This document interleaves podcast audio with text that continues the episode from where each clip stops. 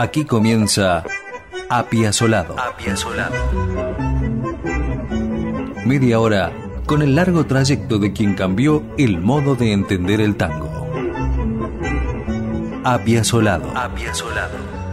Conduce Eduardo Marchetti.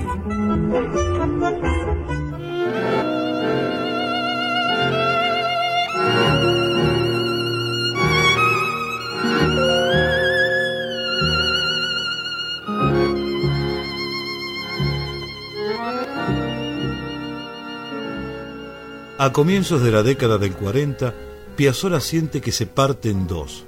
Un Piazzolla es el tanguero que lo tironea, lo lastima. El otro es el que sueña con una sonata, con un piano de cola y se avergüenza del bandoneón y del tango. La obra biográfica Astor de su hija Diana es acrítica y fue hecha con pedidos de su padre de que no incluyera ciertos pasajes incómodos de su vida. Sin embargo, hay mucho para rescatar de ese trabajo, además de su estilo literario. Por ejemplo, la descripción de aquellos años cuando Astor asume que con el estudio intenso de la música podría encontrar esos caminos creativos con los que soñaba.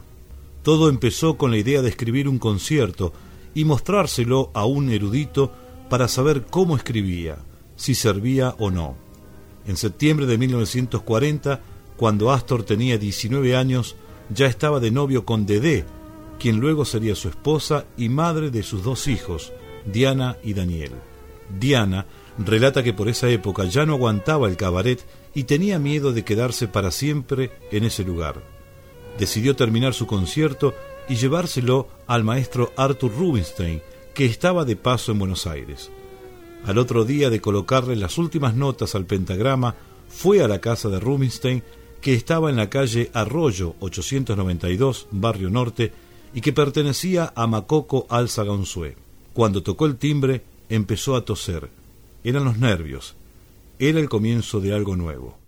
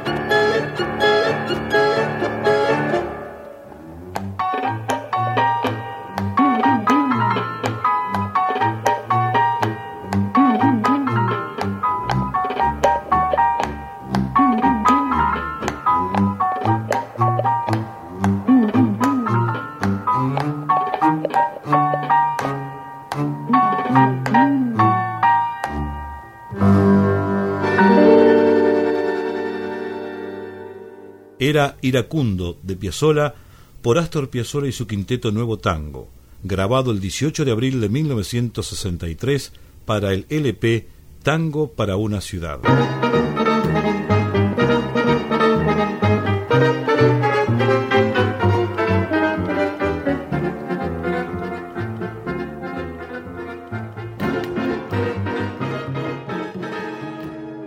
Así cuenta Diana Piazzolla el encuentro de su padre con el maestro Arthur Rubinstein, a quien le había llevado su concierto para que le diera su opinión. Cuando Rubinstein le abrió la puerta, Astor ya había dejado de temblar y de toser. Lo tranquilizó la cara amable del maestro, la sonrisa y una servilleta manchada con salsa de tomate que llevaba colgada del cuello. Perdón, señor, si está comiendo me voy, dijo Piazzolla, deseando escapar en ese mismo momento pero ni siquiera podía mover las piernas. Estaba comiendo mis espagueti, pero ya terminé. Pase, joven. ¿Qué desea? Soy músico y le traigo un concierto que escribí. Quiero que me dé su opinión. Está bien, hijo, vamos a ver. Rubinstein se sentó al piano, un Steinway maravilloso, y empezó a tocar. Astor no podía creerlo. Una obra suya tocada por Rubinstein. Sintió ganas de llorar, pero se contuvo. El maestro repetía algunos compases, paraba, estudiaba la partitura y volvía a tocar. Y le dice, primero, esto no es un concierto, es una sonata. Está bastante bien, bastante pasable, pero tiene que estudiar. ¿Quiere estudiar?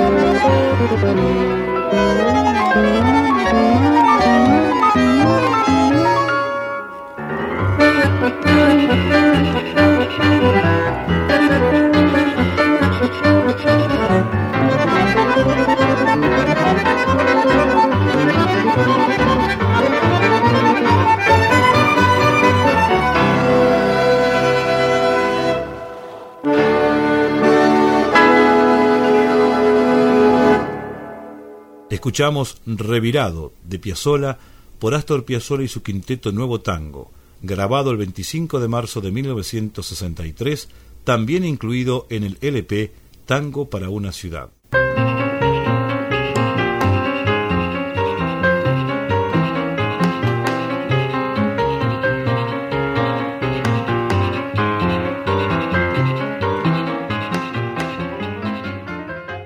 Cuando Rubinstein le preguntó si quería estudiar, Piazzolla respondió apurado, claro, lo voy a recomendar con Juan José Castro, dijo el maestro. Astor no supo por qué, pero pensó en la noche, en las burlas de los muchachos, en lo difícil que iba a ser todo cuando comenzara a estudiar. La voz del maestro lo sobresaltó. Ya está todo arreglado. Castro no tiene tiempo, pero el maestro Alberto Ginastera va a recibirlo como alumno. Tiene usted suerte, es de los mejores. Y estrechándole la mano le dijo, estudie, estudie cada día y durante toda su vida. Solo así logrará expresar con música todo lo que siente. Todo había ocurrido en una atmósfera irreal, hasta que salió a la calle y sintió el sol sobre la cara. Caminó por arroyo en un estado de liviandad casi angélico. Había empezado a olvidar que era un hombre de la noche, aunque lo esperaban días difíciles.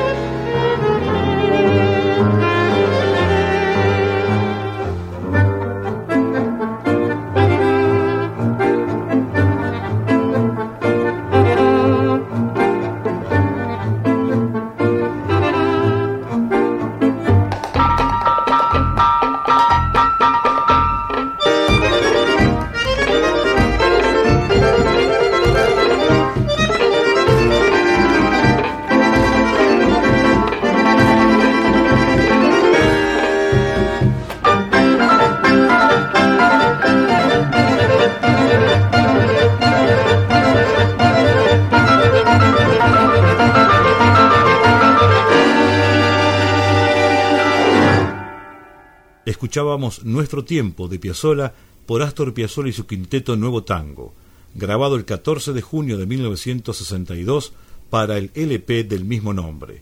Tanto en este tema como en los anteriores, el quinteto estaba integrado por Piazzolla en bandoneón, Antonio Agri violín, Osvaldo Mansi en piano, Quicho Díaz contrabajo y Oscar López Ruiz guitarra eléctrica.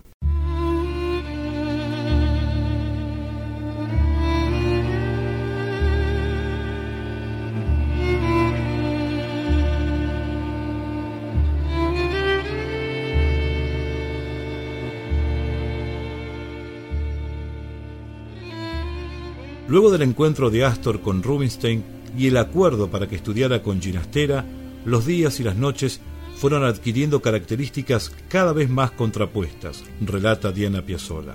A medida que avanzaba en sus clases con Ginastera, a medida que descubría en Bartók y en Stravinsky las nuevas sonoridades y la armonía moderna, Astor empieza a sentir que algo se parte en dos dentro de sí.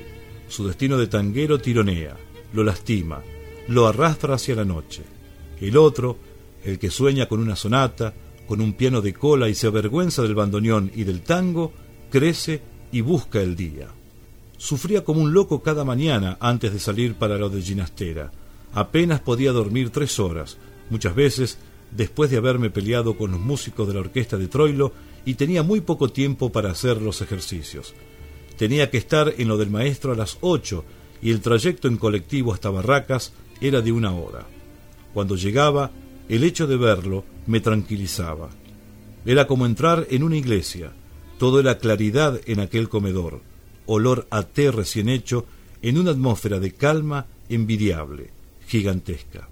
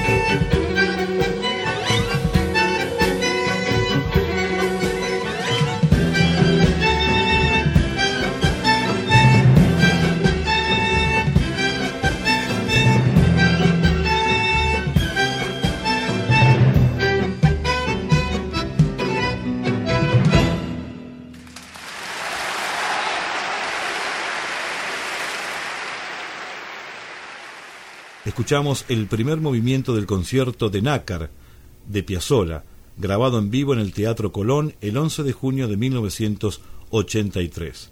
El noneto estaba integrado por Piazzolla en bandoneón, Fernando Suárez Paz y Hugo Baralis violines, Pablo Ziegler en piano, Enrique Reusner batería, José Bragato violonchelo, Héctor Console contrabajo, Del Marco Arleri viola, Oscar López Ruiz guitarra eléctrica y la Orquesta Filarmónica dirigida por Pedro Ignacio Calderón.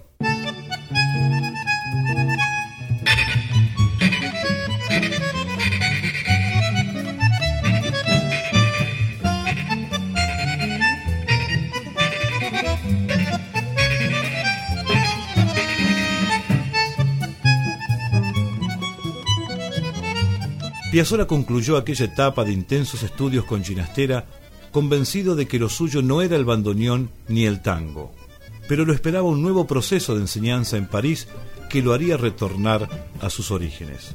Y así, hasta el final de su vida, la evolución musical de Astor hizo que la música erudita y los eruditos pusieran atención en él.